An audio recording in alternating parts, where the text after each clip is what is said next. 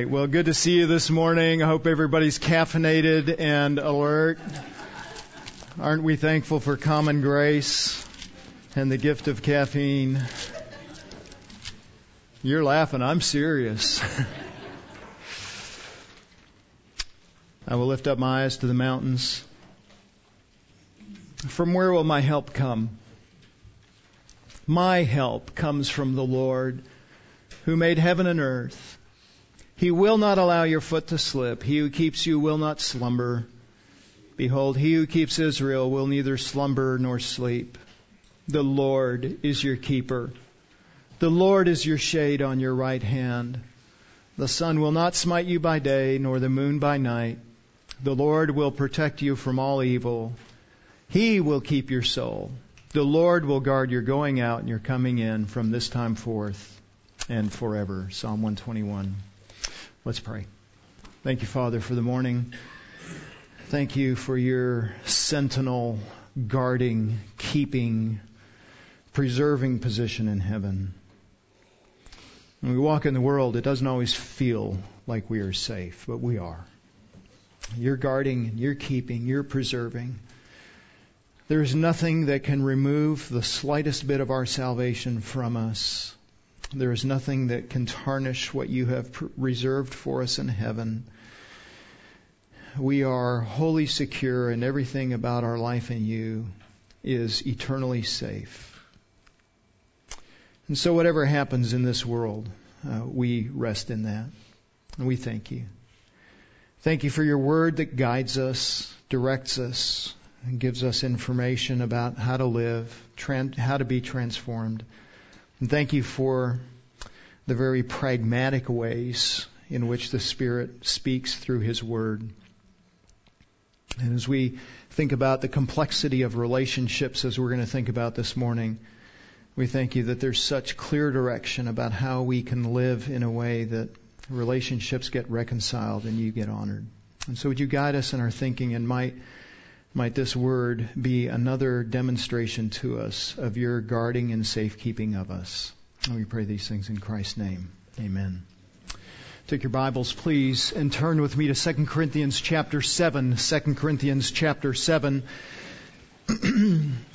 and uh, want to look at this passage, 2 Corinthians 7. We're going to look at two topics. Both of these are uh, full-fledged sermons or lectures, if you will. So we're going to have to go quickly this morning. Um, I want to think with you about both sides of restoration of a relationship. So, what does it look like to be repentant? Uh, we would typically use the word confession of sin. I think repentance is a better word. Uh, it's a more biblical word in the full sense of it. Um, and then we want to think uh, towards the end about about forgiveness. I'm going to spend probably the bulk of our time on repentance. That's just kind of the way it flows. Um, and in part because I think we haven't thought super clearly about re- what repentance is like, and so I want to focus our attention there and then give us the remaining time to forgiveness. As we think about the Corinthian letter, letters, um, let's just think about the broad context of what was going on in Corinth when Paul was writing Second Corinthians. It, it, all started well. One of the one of the tr- trigger factors was in 1 Corinthians five. He alludes to an incestuous relationship uh, between a man and his stepmother. Something that was so perverse that Paul said even the Gentiles uh, don't condone such kind of behavior. And the church wasn't doing anything about it. The church was, you know, letting it go by. It was common knowledge. It, everybody was aware of what was going on. And it seems like they were functioning as part of the body as if there was nothing wrong in the relationship. And so Paul wrote them a letter about that situation. We don't have that letter. That letter was lost. But 1 Corinthians 5 9, he alludes to a letter that has already been sent to them about that. Um, there was then a letter that the Corinthians wrote to the Apostle Paul um, in debate, if you will. Um, and, um, and then Paul wrote a letter back to them uh, about what appears to be their apathy about this, that situation. So the second letter Paul wrote is a letter we do have, and that is known as 1 Corinthians. False teachers at that point, after receiving the, the second letter from Paul, false teachers were becoming more prominent in the Corinthian church, and they turned their sights on Paul. and they began attacking Paul and diminishing his apostleship and deriding him and making accusations against him. And because of that, Paul left Ephesus where he was and he went to Corinth for what he calls in the second letter that we have, the painful visit. So he's confronting them for all of the stuff that's going on in that church. He leaves Corinth, goes back to Ephesus, and he writes a severe letter, a third letter. Uh, he alludes to that letter in 2 Corinthians chapter 2, and he sends that letter to Corinth with Titus. Again, that's a letter that we don't have. So two out of the first three letters we don't have. Paul was anxious uh, for knowing how they responded to this severe letter, and so he went to Macedonia, where he finds Titus, and um, and Titus reports to him that the Corinthians have repented. And Paul is just overwhelmed with gratitude, and so he writes a fourth letter. That letter we do have, we know that as Second Corinthians.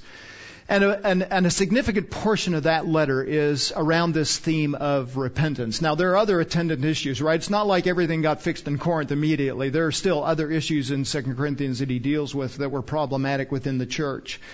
But a, a major portion uh, of this letter, uh, in this chapter particularly, focus on this idea of of repentance and what it had produced. So 2 Corinthians 7 is where Paul particularly is addressing this issue of repentance and his joy over what God had done in the Corinthian church. Um, so as we come to this text, it's helpful to remember that all this is in the background. And as Paul is writing them, you've got this immense sin, this heinous sin that had been committed uh, between the man and his stepmother and that has now apparently been addressed. The rebellion of the false teachers was still in the background, and Paul appears to be addressing both of those primary issues uh, as he thinks about their repentance. Repentance both for their apathy about sin that was happening in their midst and their rebellion against him and against the Lord. Um, so that's that's the big context. There is a more I'll call it a narrow context as we come to this passage. Let's look at verse 8. 2 Corinthians 7 8, he says, For though I caused you sorrow by my letter, I do not regret it, though I did regret it, for I see that the letter caused you sorrow, though only for a little while. So that's that's third Corinthians, if you will. That's that third letter, the, the severe letter that he's alluding to there. And, and, and when he's, when he says what he does there in verse 8, it's just an acknowledgement that when we have to deal with issues of sin, it's sorrowful, right? So whether you're dealing with, with, um, a sin issue with, you know, one of the two foot, three foot disciples in your home, um, or whether you're dealing with it with a brother that's engaged in some kind of gross sin, it's just hard. And, and and, and part of you saying, I don't want to do this. It's, it's difficult and it's severe and, and it makes me sad to even deal with it. That's what Paul's talking about in verse 8. At the same time, we recognize that repentance produces eternal reward. So he says, I, I was sorrowful only for a little while, but now, verse 9, I rejoice. Not that you were made sorrowful. So my delight is not in your sorrow per se, but that you were made sorrowful to the point of repentance. So my goal wasn't to make you sad. My goal was to make you sad over your sins so that you would repent.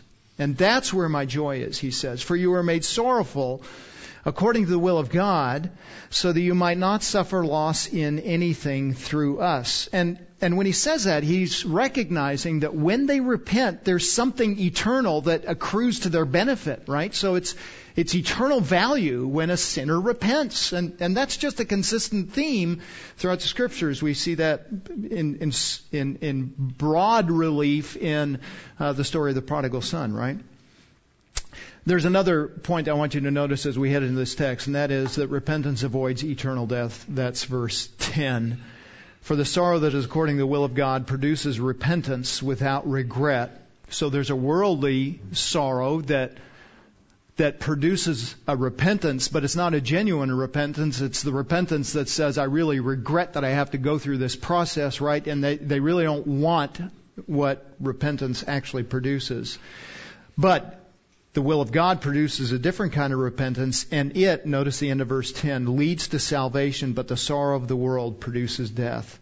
So when you're genuinely repentant, you avoid death. Uh, that's a good trade, right? A little humility to avoid death, that's a good trade. And so what, what we need to notice here is that when someone repents, it either produces salvation or it indicates that salvation is already in them. And both of those are good things. So let's think now about what Paul says. I want to draw our attention. We're going to spend the bulk of our time now in verse 11, where Paul identifies what this repentance looked like in the Corinthian church. When they repented, uh, what did what did that look like? And this is this is the kind of thing I cannot tell you how many times I have taught this, and just the way we're going to talk about it today in my counseling office. I get out my whiteboard and I start drawing and writing, and I've gone over this over and over and over and over. This this is the heart of repentance, and this is what this is what repentance ought to look like in some form in any kind of sin situation when there's been an impediment between two people. Um, this is this is what repentance um, looks like. Notice the first thing that the Apostle Paul says is, is that there is an earnestness to it. And I think that's kind of the covering word. That's the big word. Um, that's the summary word. Verse 11, Behold what earnestness this very thing, this godly sorrow, has produced in you. There's an eagerness to do what is right. There's a seriousness about the task. Um, my phone is talking to me and it shouldn't be. Sorry about that. Um, there's an earnestness to it, a, a, a yearning, a longing, and, and, those words are going to come up again. There's an eagerness, there's a seriousness to it. So think about the Corinthians originally, right? When that sin first popped up uh, with the, this incestuous relationship, there's apathy about it, and, and that apathy is now replaced by this eagerness, this earnestness to address their sin. What did it look like? Seven marks of godly repentance. Number one, godly confession begins with a longing to confess sin. Behold what earnestness this very thing, this godly sorrow has produced in you. And now he's going to identify seven marks of their repentance. What vindication of yourselves. Vindication means they are defending their new position in Christ. They're saying about their sin, yes, that is what I did, but I confessed, and now I'm living a different kind of way. They have a, a yearning to, to acknowledge their sin, to confess their sin, to identify their sin in all of its fullness, and to be rid of the guilt be, before both God and man. And isn't it true that when, when, when we sin, the tendency of the flesh is to say, oh, I don't want to confess that. If I, if I confess that, if I acknowledge what's going on, then what will people think of me, right? What's the cost going to be? And, and at, at this point in the Corinthian church, they said, we don't care. We're going to put ourselves in full display about what we, what we were and what we did and have full acknowledgement of it. Um, the one who is really repentant is willing to confess sin and does confess his sin. One pastor has said, we are managing our sin rather than repenting of our sin. And he is absolutely right. So as we talk about repentance and confession, acknowledgement of sin, what, what, what do we mean by that? A vindication of my sin means that I clearly identify the specific sins to those against whom I've sinned. So instead of just saying, well, I sinned, genuine biblical repentance says, I've sinned in these ways, and we specify the particular ways in which we have sinned in that particular circumstance against that particular person, and then acknowledge I am guilty, even as David says, before God and you. There's no excusing of it.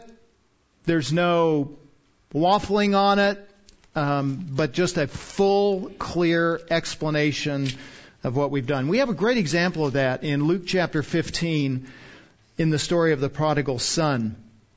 Right, so uh, verses 18 and 19, he came to his senses and he says, I will get up and I will go to my father and I will say to him, Father, I have sinned against heaven and in your sight. So he's specific. It's, it's against God and against you.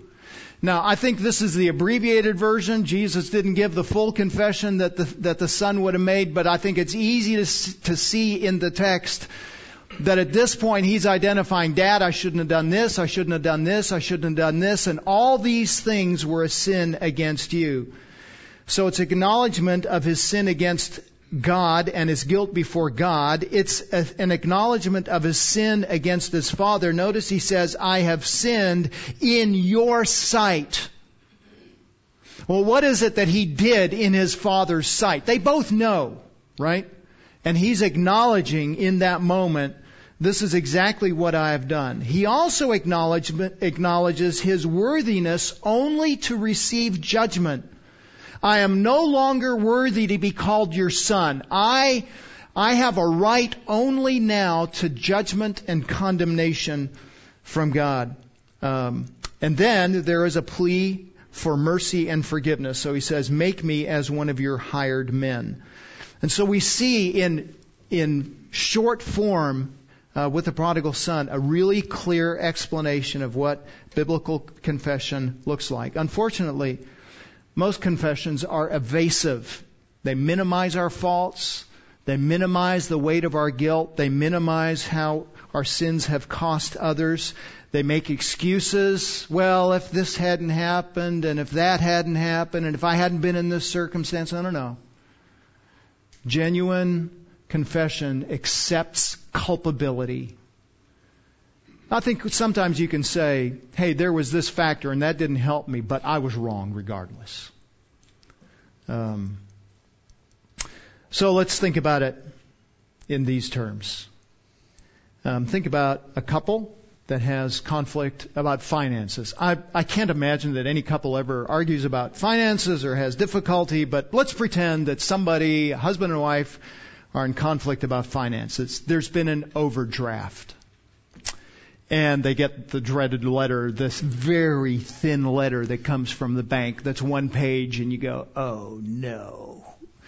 And you know it's an overdraft, right?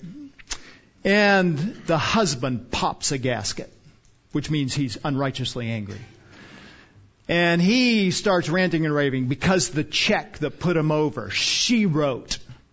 And it's her fault right? If you hadn't been spending all that money at Kroger and buying all those groceries, then we wouldn't, you're buying all this stuff that we don't need, right? And on and on. He just, he just launches. And what he hadn't been doing is, hadn't been telling her that he's been spending money on stuff for the garage, right? For his shop. And truth be told, he hadn't balanced a checkbook in two months. And he really didn't have any idea what was in there. And so, yeah, it was her check that put it over, but it's his problem because he's the one that hasn't been getting oversight. So what, is, what does confession look like in that circumstance? He goes to her and says something like, I was wrong. I was wrong to speak to you in the way you did, in the way I did. Um, you are a person made in the image of Christ and an image bearer of Christ and God, and I always should speak to you with respect appropriate to that position. Beyond that, you are even my beloved. And how is it that someone who is beloved can speak to you in such a way?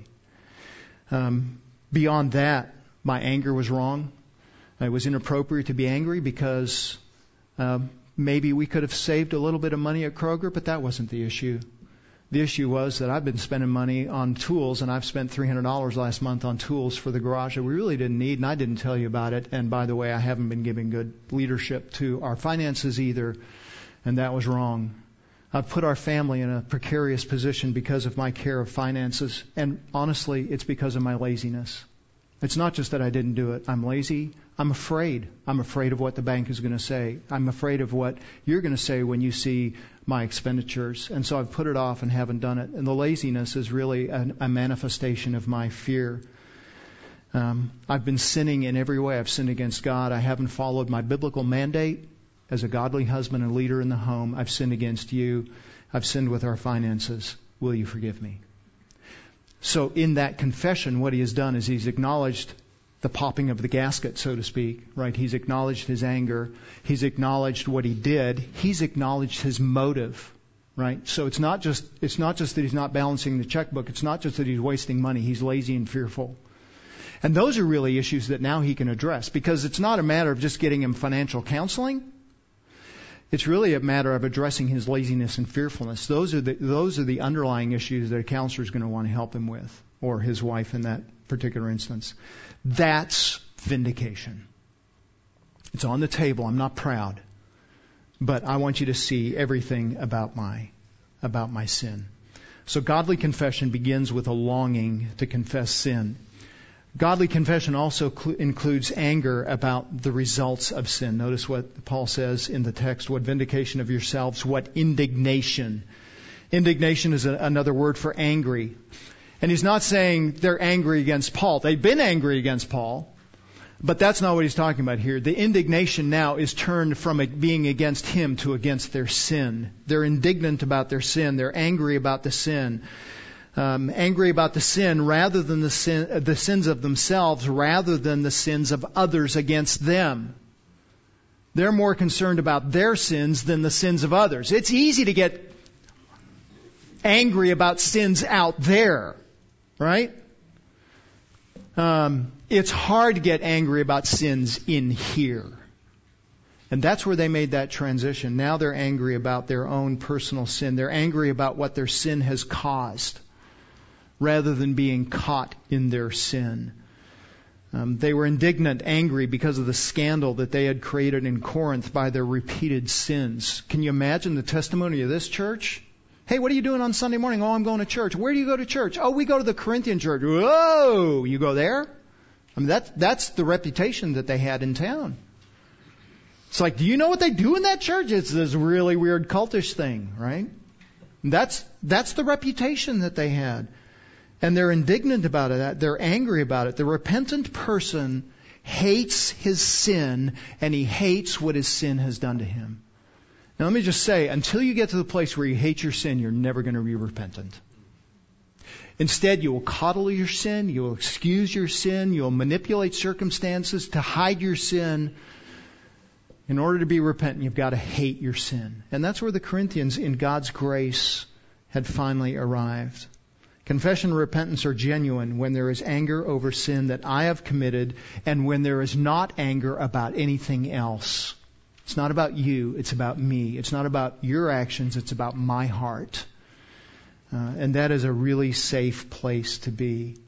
There is a place for anger in the believer. Most of the time, when you see anger, it's misplaced anger, it's ungodly anger, it's unrighteous anger. There is a place for anger, but the place for anger is when it's directed against our own sins and how we have harmed others. Thirdly, godly confession contains a righteous fear of God. Um, what vindication of yourselves, what indignation, what fear. Now, when he says fear, he could be talking about a fear of God or a fear of man.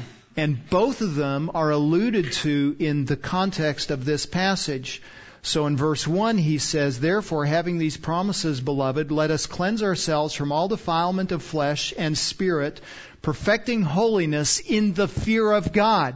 And so he's very explicit in verse 1 um, that there is an appropriate fear of God. And so certainly he could be borrowing from that in verse 11. Verse 5, he's talking about fear of man or an inward fear that is not directed so much at God but maybe at circumstances or other things.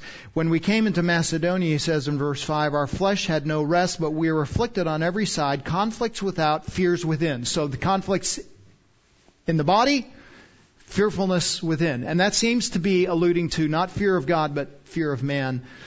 And again, in verse 15, in a similar way, he says, His affection abounds all the more towards you speaking about Titus, as he remembers the obedience of you all, how you received him with fear and trembling. There, that's not an ungodly fear, but it is a fear that's directed towards man. They're an appropriate kind of fear of man, if you will. And so what's he talking about in verse in verse 11. I think, though it could be either, and contextually it could be either, I think what he's talking about there is a fear of God. Now think about the Corinthians and think about the, the, the, fullness of their sin, think about the extent of their sin, think about all the manifestations of their sin and the implications that come from their sin, what would you be fearful of? If I don't repent, what'll happen to me? Hell. Um, wrath, judgment, condemnation. if we stay in our sin, we will die in it. And the end of our soul is in question by our lack of repentance. And I think that is exactly what they're talking about here. The one who confesses his sin acknowledges that the first one he must deal with is not the individual across the table from him, but God in heaven. That's where the prodigal began. That's where David began. Uh, David says, Psalm 51, Against you, you only, I have sinned and done what is evil in your sight, he says to the Lord. David, who was a lying, manipulating, murderer, murdering adulterer, says his only sin is against God. Now, it's not his only sin, is it? But in comparison, uh, making a comparison between a sin against God and a sin against people, the only thing that's really weighty is a sin against God. And so that's where he starts. So a, a righteous confession, a righteous repentance looks towards what we have done against God and cultivates a godly fear, understands the weight of our guilt before the Lord and what that might mean for us long term. Godly confession also longs to restore relationships. Notice Paul says, what longing? Uh, what kind of longing? What is it that they were wanting? What is it that they were longing for? Well, he uses the same word in verse 7. Um, but God, who comforts the depressed, comforted us by the coming of Titus, now verse 7, and not only by his coming, but also by the comfort with which he was comforted in you, as he reported to us your longing, your mourning, and your zeal for me. They had a longing for Paul. They had a longing for the restoration of the relationship. Right? The relationship's broken. And they wanted Paul back. We see what our sin has done. And we see how we have pushed you away and we want restoration and we want reconciliation and we want fellowship again. And if you're married, you know what that's like, right? Something intrudes in your relationship between your, between you and your wife. And her, her back may be turned against you, either literally or figuratively. And you recognize this, this wall has arisen between the two of you. And what do you want? I want her. I want the restoration of our fellowship. I want delight. I want to see that beautiful smile, um, not looking away from me, but looking towards me and favor towards me. And I, I want the delight of that communion again. Now you think about the Corinthian church, right? And think about everything that had gone on. And the Corinthians could be tempted to say something like this. You know, Paul, we're, we really regret what we did. And they lay out their sin in a biblical manner and they, they repent of their sin and they, they seek his forgiveness. And, and then they could say something like this. You know, Paul, thank you for your forgiveness, but you know, there's been so much that's happened between you and us. Can we have a different apostle? I mean, could, could we have, could we have John? I mean, John's the apostle of love, right? Can, can we just have John instead of you? I mean, no offense, but, but, you know, we just, it, it'd be better for all parties concerned to just make a transition. Let's find a different apostle. No, no, no. Paul, we want you. We want to be restored to you. It's you we want. We have to have you. In confession, full repentance says, through this through this confession and through this repentance, I don't want just the transaction. I want the fellowship that arises from that. And you're going to know when somebody's really repentant, when they have a longing to continue in communion on the other side. Maybe you've had someone say to you something like this. There was many years ago um, a personal conflict between me and another person, and I, I tried to make it right on multiple occasions. The third time I went to this individual and said, um, "This is what this is what I did. Will you forgive? He said, I've told you three times now, I forgive you. Yes, I forgive you. But if you think I'm going to have the same relationship with you ever again, you're sorely mistaken. Uh, oops. that's, that's not what this is. And um, full confession, full repentance longs to have the relationship restored. Godly confession is also dedicated to holiness. Notice he also says what zeal you had. Zeal is a desire to do what is right.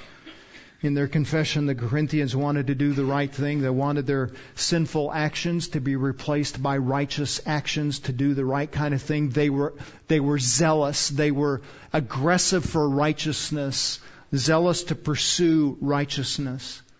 The right, the repentant person is not just the person who hates his sin, but the hatred for the sin is conjoined to a righteous delight in doing the right thing. Right? They, they, they now hate the sin and they love the corresponding acts of righteousness. They want to do what is righteous and passionate before the Lord. Um, we, we tend to minimize the gospel in our day and so many listen, we're in Granbury, Texas, outside the uh, outside the DFW area. We area we are in the buckle of the Bible Belt, and unfortunately, in this buckle, one of the dominant ideas floating around is there's this idea of repentance that says I can just change my mind about what I've done, change my mind towards God, and that's enough. No, no, no. It's a change of mind that produces a change of life. Repentance is not just changing my mind and changing my thinking about what has been done, but changing my living and changing what I'm doing. There's an overflow between change of mind and life. So John says to the Pharisees, um, you brood of vipers, produce fruit in keeping with repentance. Do something about this repentance that you say you have. You don't, you don't prove your repentance by saying words. I mean, it starts with words, but it's proven by a changed life. And that's what the Corinthians were, were engaged in. Now, they've changed. Now they're zealous for doing the right kind of thing. So repentance and confession moves beyond just the words to a changed life. How do you know that the person is repentant. I can't, I can't, I, I don't know how many times I've said over the years, you're going to know when person X is repentant. How am I going to know, Pastor? You'll see the change in life. It'll just be obvious. You're not going to have to worry about sorting out, you know, well, is this the right word? Did he say the th- right thing? No, no, no. It's just, it's going to overflow into a pursuit of righteousness. It'll be clear that he's repentant because his life has changed. Part of the way that he's changed is that the godly confession and repentance makes willing restitution. Notice towards the end now of verse 11, what avenging of wrong. Avenging of wrong has the idea of punishing what is wrong. Here it has the idea of seeing what needs to be done to make things right and then doing them. It's, it's this idea of restoration we understand that when we sin against someone, it costs them. It puts us in a debt, right? We talk about the debt of sin, the debt of sin against God and the debt of sin against others.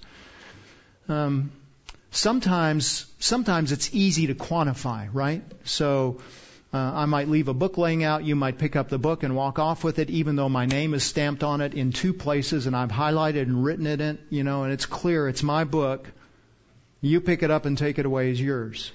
What does repentance look like? Oh, and then you put it on top of your car, and as you drive off, it goes flying off into the breeze, and then it rains, and, the book is ruined. How do you fix that? What's restitution?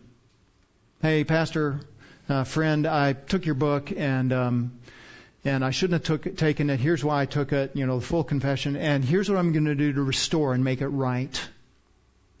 Here's twenty dollars to buy another book just like it. Does that restore? Yes and no. I've, I've read that book. I've got all my marking in it. I've got all my highlighting. I've got all my notes, and those are gone. How do you restore that? You can't. And that's, honestly, that's the way it is for a lot of our sin. Now, when we're angry at another person, it doesn't cost them anything financially. Uh, now, if the anger overflows into physical violence, it may cost them, you know, the trip to the hospital, and, and we make restitution with that. But a lot of those angry words, hostile words, demeaning words, condescension, manipulation, scheming, how do you pay that stuff back? Willing restitution avenging of wrong acknowledges the debt of that, part of the acknowledgement is to say, I know I've cost you something I can't pay back. But here's what I'm going to do in the future. And, and, and part of the restitution at that point becomes a transformed life where once you were angry, now you're gracious. Where once you were hostile, now you're benevolent. Uh, where once you were hating, now you're loving. Uh, where once you were unkind with your words, now you're gracious with your words. And, and friends, that can only be repaid over time. Don't say, well, this is my plan. I think part of restitution is saying, I've got a plan. Here's my plan to start living a transformed life so that I don't ever cost you that again. Um, but that's going to take time to demonstrate. Um, but that's that's exactly what the Corinthians did. Um, they paid back, and then notice this. This is my favorite part of this verse. I can hardly read it. I've read it, I don't know, dozens and dozens of times. In everything, you demonstrated yourselves to be innocent in the matter. Were the Corinthians innocent? This is the part where you're allowed to talk to me. No! they were not. They were filled with guilt. How can Paul say that? Because from the time of repentance forward, they had developed a track record of innocence. He's talking about transformation. He's talking about genuine change. That word innocent actually means pure, immaculate, without guilt, undefiled. And notice that he says, in everything. Means it's been tested. Right? So there, there's been occasion to see what are the Corinthians going to do? How are they going to act? How are they going to respond? And he says, in every circumstance, as I've looked back, and heard report of you, you've demonstrated repeatedly over and over and over and over that what you were in the past is not what you are now. And friends, this is where you can really help your counseling. This is hopeful. You can change. You don't have to carry the guilt of your sin forward. It can be removed, transformed, changed, so that you can be viewed not only by God, with Christ's righteousness, but you can be viewed with, by those whom you have sinned against as innocent. There's hope for transformation for you and in you. And brothers and sisters, this is where regret disappears. Regret doesn't disappear by, by anything other than going through the process of genuine repentance and giving up our sin and acknowledging our sin and then being transformed by the renewing of our minds and doing what God calls us to do in genuine righteousness. So, let me summarize. What does godly repentance look like and what does godly confession look like? It begins with a yearning to confess sin, all the sin, the full extent of sin. It includes anger over the result of our sin that has caused others. It contains a righteous fear of God we're fearful of our lack of confession and what that might mean eternally. Confession uh, to res- or, uh, longs to restore relationships. We don't want to just be absolved of our guilt, but we want full restoration of the fellowship with God and each other. It's dedicated to holiness. We want to change. It makes willing restitution and it produces purity in subsequent acts, activities. We might not have been pure in the past, but we can be pure in the present and the future. And that's tremendously hopeful. Let me just turn it around. What does worldly repentance look like? What's the opposite? Because he has that in mind. He's talked about worldly repentance or worldly sorrow and godly sorrow. What does worldly repentance, quote unquote, look like? The one who is worldly repentant is, is reluctant or resistant to confess sin. He defends his actions. He makes excuses for his sin rather than confessing his sin. His sin. He makes rationalizations. He makes accusations against others. Well, I wouldn't have done that if you hadn't. Fill in the blank. You've heard that. He's angry with those who confront rather than angry over his sin. One man told me one time who had been involved in, a, in serial adultery um, and I came to him. I think we were about to enter stage three, step three of the discipline process with the church. And he says, Your confrontation doesn't comfort me. In, in other words, I need you to comfort me and appease me. I said, It's not my job. You need repentance, brother. Uh, and you know, he's, he was angry with me um, rather than being angry over his sin. That's not uncommon. He fears loss of position or possessions or reputation and does not fear God's wrath.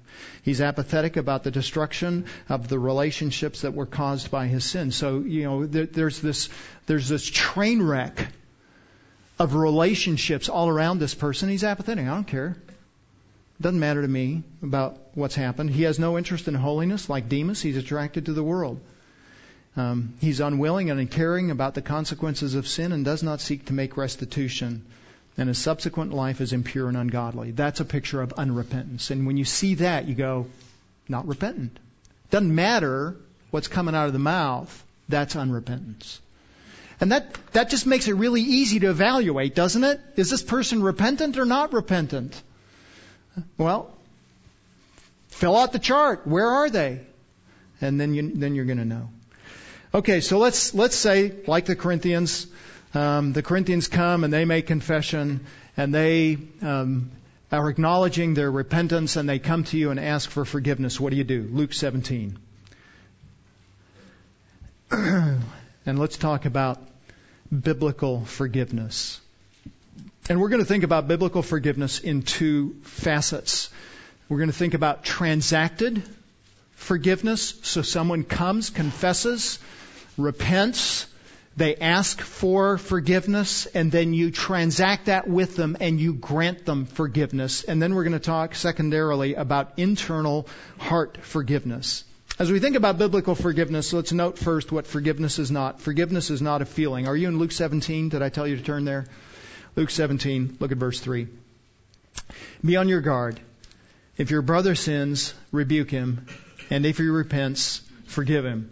Um, this is this is Luke's paraphrase of Luke 8, uh, Matthew 18, right? The full process of church discipline. This is it in summary form. If your brother sins, go to your brother, rebuke him, and if he repents, when he repents, then forgive him. Notice that forgiveness is not a feeling. It is an action that directs our feelings. So we direct and command our hearts to change so that we can forgive with integrity. So we say, yes, I forgive you. And I forgive, and we'll talk about this in a moment, from the heart. But that, he's not talking here about a feeling. He's talking about something that is verbalized. So if he comes and he repents, then you speak to him and you forgive him. That's a transaction. That's a conversation, right? That's an interaction between two people. It's not a feeling. And notice that it must be done whenever the sinner repents. Whenever they repent, it is non-optional. You must forgive.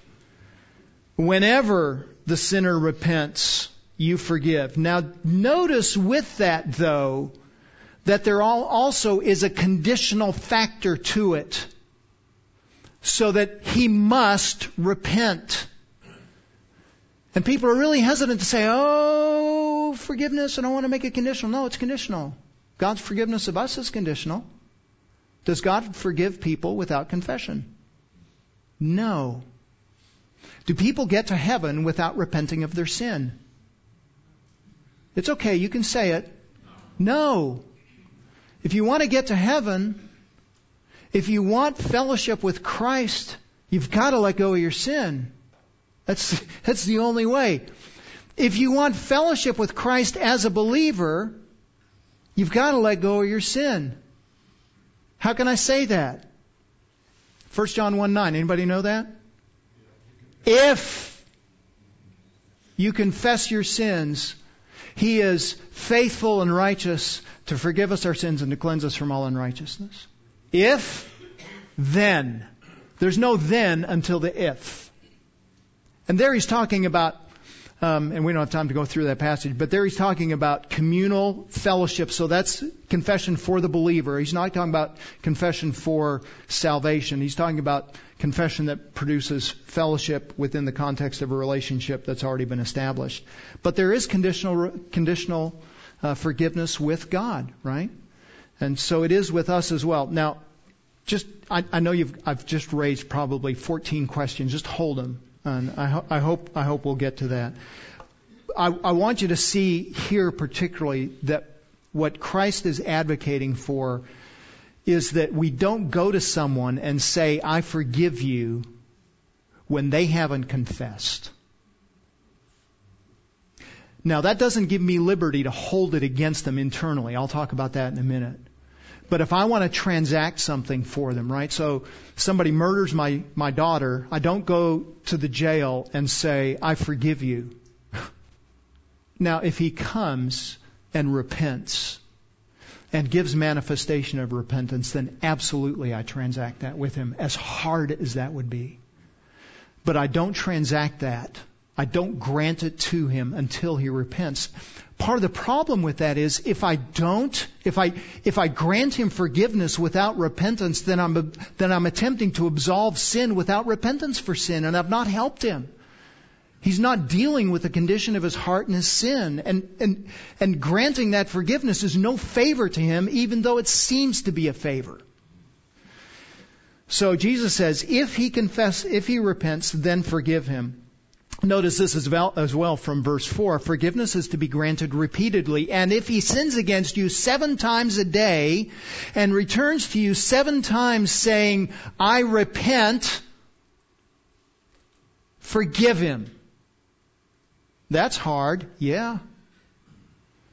That's why it's not a matter of feeling. It's about, and we'll talk about this in a moment, it's a matter of faith and believing that what God says is the right thing to do.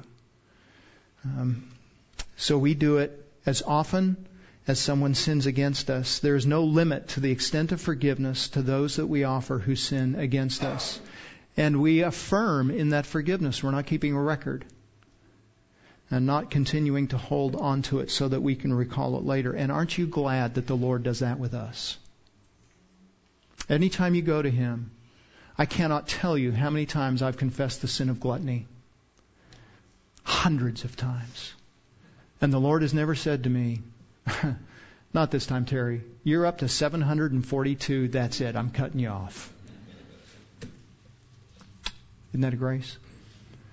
And that's the way, because we belong to the Savior, that's the way we respond to one another as well. Verse 5, verse 6. Forgiveness is a matter, matter of faith, not feelings. The apostles said to the Lord, increase our faith. All right, who can do this? Right?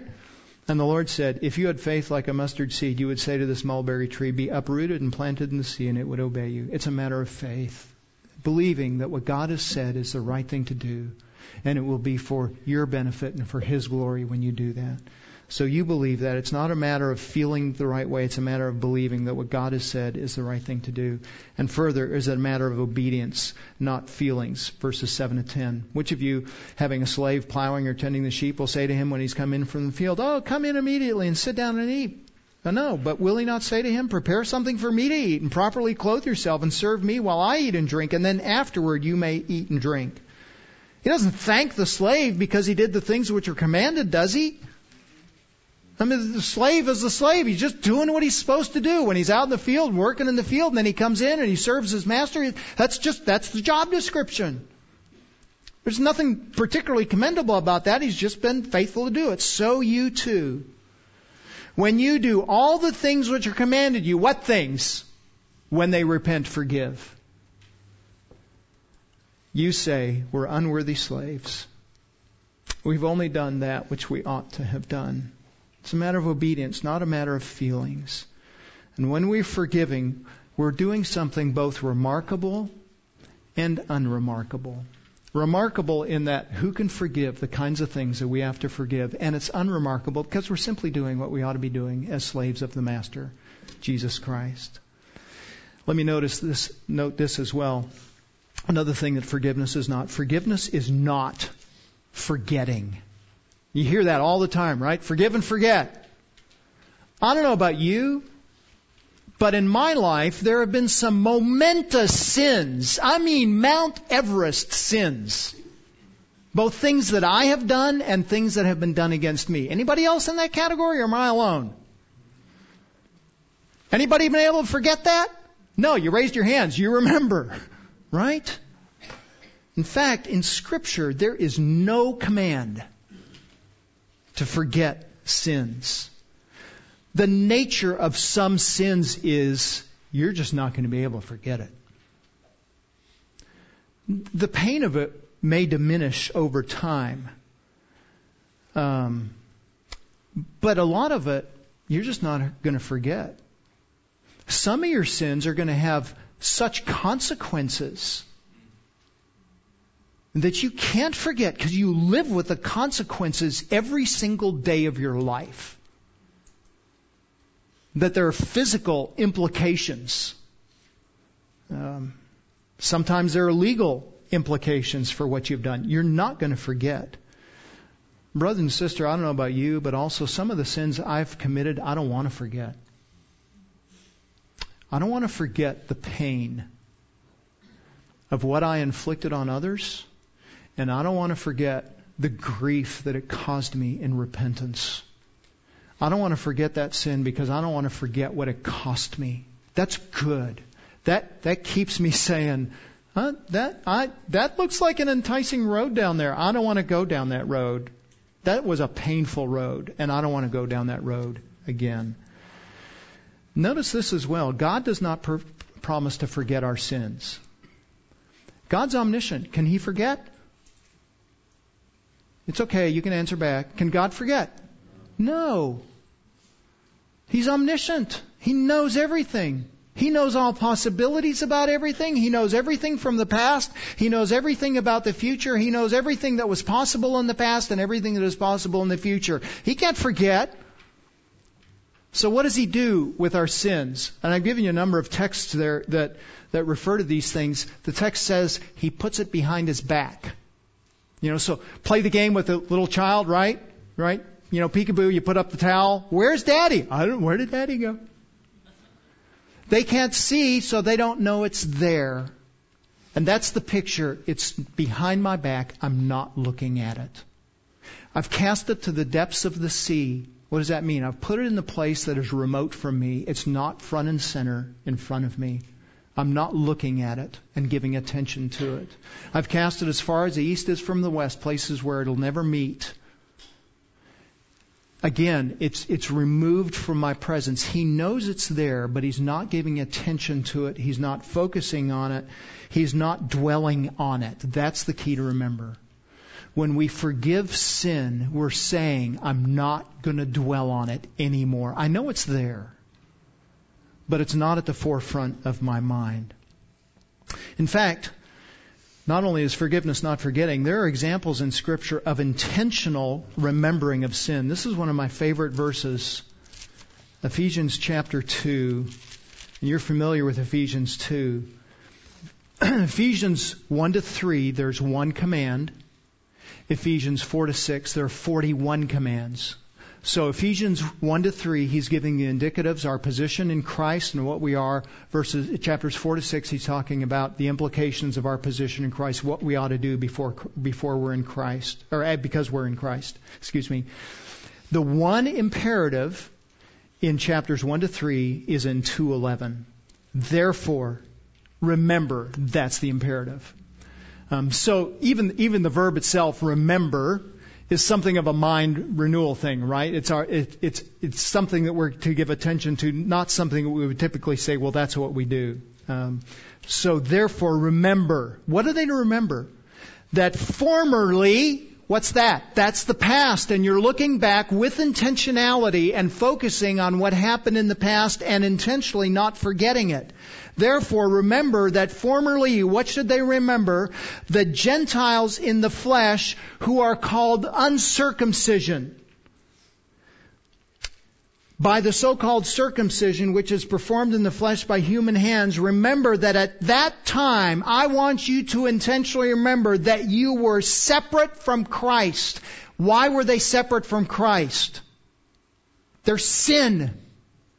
He's saying, I want you to remember back to what you were and the implications of your sin. And you can't think about the implications of your sin without thinking about the sin. Remember that you were um, separate from Christ, you were excluded from the commonwealth of Israel. You were strangers to the covenants of promise, having no hope and without God in the world. I want you to remember everything about your past and all of the implications of that and all the trouble that it caused you. Why? So that verse 13 makes sense. But now, in Christ Jesus, you who formerly were far off have been brought near by the blood of Christ. Listen, your gratitude for Christ's salvation won't make sense until you remember the horridness of your sin and what that had cost you and the implications of it. So when we say forgive, we're not talking about forget. And we are saying don't dwell on it. But we aren't saying forget. You're not going to be able to forget some of it. In God's grace, you will forget some things. They'll just pass from your memory. And that's a, that's a grace. But there are many things that you will not. But we can, from Ephesians, say, let's turn those and let's think about what God has worked in me, in spite of the sin and through the sin. Forgiveness as well is not excusing. Forgiveness is not saying, when I come to you and say, will you forgive me? Oh, that's okay. No, no, no. It's not okay. It cost you. It was rebellion. It was hatred. It was anger, whatever it was. It was a genuine sin. It was guilt. I was culpable. That's not okay. So don't say, oh, it's okay. I know you didn't mean it. No, I did mean it. That's the point, right? Jesus says, Luke, uh, Luke 6:45, out of the overflow of the heart, the mouth speaks. I did what I did because it was in my heart. I did mean it. Uh, it I, I am culpable. When we excuse things, we minimize the significance of the sin and we don't take it as serious. Don't, don't just blow it off. Further, it's dishonest. It calls something sin other than what God calls it. God calls it sin. Now, what you can do, and I've had brothers do this to me, and I've had brothers, and I've said this to brothers as well. Somebody in the last couple of weeks to, came to me, and I can't even remember what the issue was. They said, "Will you forgive me for it?" And it's like, I don't know what you're talking about. I, I, I, I promise you, I didn't give it a second thought. I took no offense. It, it, it, it was not a sin that I perceived as being directed against me. So I want you to be alleviated of any sense of guilt that you harm me, because there was no harm. Um, but if you're asking me for forgiveness, absolutely, I forgive you. I delight to forgive you, and it's wiped away. Um, and and we want to do that, right? So you can be honest and say, no, I, t- I took no harm from it, but then make sure that you grant forgiveness if they have asked for it. Forgiveness is also not letting time heal the, the offense. Time doesn't heal anything.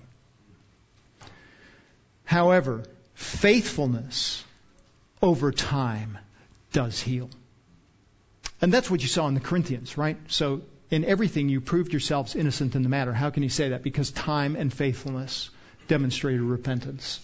So time isn't going to heal anything. So what is forgiveness. Forgiveness is a decision. It's something that is verbalized. Again, notice our text. Be on your guard. If your brother sins, rebuke him. And if he repents, forgive him. It's a verbalized response to his confession. It's an action that is intentionally taken. Um, it is an intentional granting of forgiveness. So it's a transaction.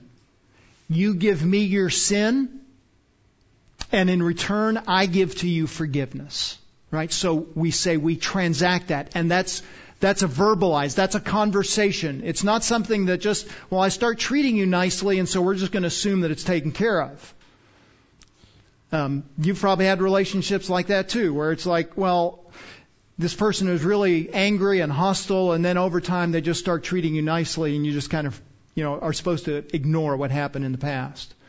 No, no, no. We're being intentional to talk about the issue of sin that arose between us, and then we transact. We have this conversation. You ask, and I grant. Uh, that's the transaction of forgiveness. Along with that, um, I'm making a promise. When I forgive you, I'm making a promise like God does that I'm not going to dwell on it, right? I'm not going to dwell on the incident mentally. I'm not going to keep rehearsing it in my mind over and over.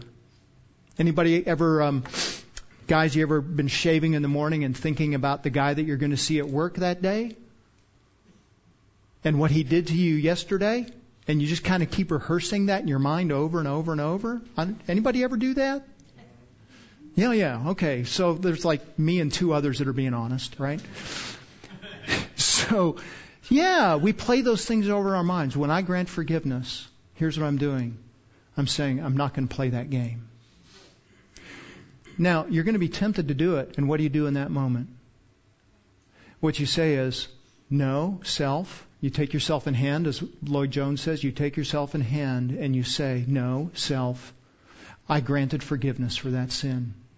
I no longer have a right to hold that against him. The only thing I have a right to do is pray a blessing for him. So here we go. Lord, would you? And now I pray a blessing for that person. I bless and don't curse, as Paul says in Romans chapter 12. So I don't dwell on the incident mentally. It's a promise as well not to bring up the sin again and use it against the other person. That last phrase is important. I bring it up, I, I don't bring it up again as an attack against the person. Well, you always, this is just like when, no, no, no, that's off the table. Now, in a husband and wife relationship, what is on the table is to say, the husband goes to his wife and says, You know, I've done this repeatedly. I keep falling into this hole. Just like two days ago, I was in this hole again. Can you help me devise an action plan where I can start to change because I've got to get a hold on this? That's fair. That's even appropriate for a wife to come to her husband and initiate that conversation. She's not holding it against him, she's helping him with it. So you can talk about what happened, but not use it against the other individual, right? It's a promise as well not to talk to others about the sin. Uh, Nick Allen has a lecture that he gives when A talks to B about C. That's a great title. Um, and that's what we're talking about here, right? So it's appropriate to go to a counselor and say, how can I, how can, how can you help me think this through so that I can respond in a biblical way? But I don't go to somebody, to my buddy and say, hey, you won't believe my, my, what my wife did. No, no, no. That's off the table. It's been forgiven. I don't have a right to talk to anybody else. And it's a promise not to let the incident hinder your relationship with the sinner. Maybe a better way to say that is uh, it's a promise to rebuild the relationship so that it even surpasses what it was previously. So it's, it's that longing aspect, right? I want you, I want you back. You put all these things together and it's a recognition that forgiveness is an act of the will. It's not emotions. Um, it's not optional, brothers and sisters. We are obligated to forgive. Let me give you a summary statement here. Forgiveness is a lifting of the charge of guilt against another. It is a formal declaration of that fact and a promise made and kept never to remember the wrong against him in the future. We trained our children from the very earliest ages. Um, we never apologize for anything. Apology is a, def- a defense, and that's what the Greek word means. It's a defense. And I don't want to make an apology and defend myself. I have no defense. I'm guilty. I'm wrong. So we always have used the terms right from even before they were able to understand confession and forgiveness. So we repent and we forgive. And um, I come to you in confession. I come to you in brokenness. Will you forgive me? And we, we use those words all the time. Will you forgive me? Yes, I forgive you. And now you've just driven a stake into the ground that we have made this transaction. Forgiveness is giving up a right to revenge, right? I've let it go. It's not at the forefront anymore. It releases the offender from our, gra- our grasp, and it clears the record in our heart. Um, Matthew 18:35. Forgiveness isn't just a transaction; it's got to happen inwardly, right? It's not just words. I've got to believe it. I've got to want it. I've got to. I've got to affirm internally what I'm saying with my lips. It's easy to say the words, I forgive you. It's hard to believe them. And in Matthew 18:35, um, the sinner, uh, the, the, the parable about the man who owed 10,000 talents, and massive debt. You've got to forgive from your heart. And that's Jesus' point at the end of that. When should we forgive? We should forgive when there's repentance. We forgive when we know God requires it, which is when there's a repentance. We forgive every time there is repentance. And when there is not repentance, we forgive from the heart. I know we are, oh, we're like right at and a hair over already. Uh, let me just give this to you in, in Luke chapter 11, or excuse me, Mark chapter 11, verse 25. Thinking about corporate worship, uh, this parallels what Jesus says in Matthew chapter 5. In Matthew chapter 5, he says, if you are go- at worship and you're presenting your sacrifice and you remember that someone has something against you, leave your sacrifice and go, right? This is a this is another version of that in Mark 11 verse 25. He says whenever you stand praying, in other words when you're in corporate worship and you're praying in corporate worship, he then says this, forgive if you have anything against anyone so that your Father who is in heaven will also forgive your your transgressions. So you're in worship and you remember that someone has sinned against you and you have a right to have something against them. They've cost you. He says, in that moment, you forgive them. Now, there's no transaction. They've not repented. They've not asked for forgiveness. They've not asked for cleansing. They've not asked for absolution. They've not asked. They've not said, this is the plan for what repentance is going to look like. Jesus says, you forgive them. You've not said anything to them. You don't have an ability to say anything because they're not around you. This is you and the Lord. So, he only can be talking here about something internal. In other words, they haven't asked for it, but just because they haven't asked for it doesn't mean you get to hold on to it. You got to let it go. And what do you do with it then? Well, here's where I go. Romans chapter 12. If so, if possible, so far as it depends on you, verse 18, be at peace with all men. So always be pursuing reconciliation with all men. Verse 19, never take your own revenge, beloved but leave room for the wrath of God. For it is written, Vengeance is mine, I will repay. How can you forgive? Because you recognize that your wrath is never enough to cost the sinner what he owes. Only God's wrath is sufficient for the weight of the sinner's sin. So you trust God that He'll take care of the sinner. Is that hard? yeah. Cards on the table. I've had a really difficult relationship. I'm still in the middle of it, honestly, where the sinner is unrepentant. And I want my pound of flesh. And it's killing me. I've got to let it go and trust that no matter what I would do to the sinner, it pales to what God will do to him if he doesn't repent. But what if he does repent? Then Christ has paid it. And Christ has removed the guilt. And all is well. Either way, justice is served, either in hell for eternity or on the cross of Christ and I can rest in that. And so when I remember the sin, internally I can say, I let it go.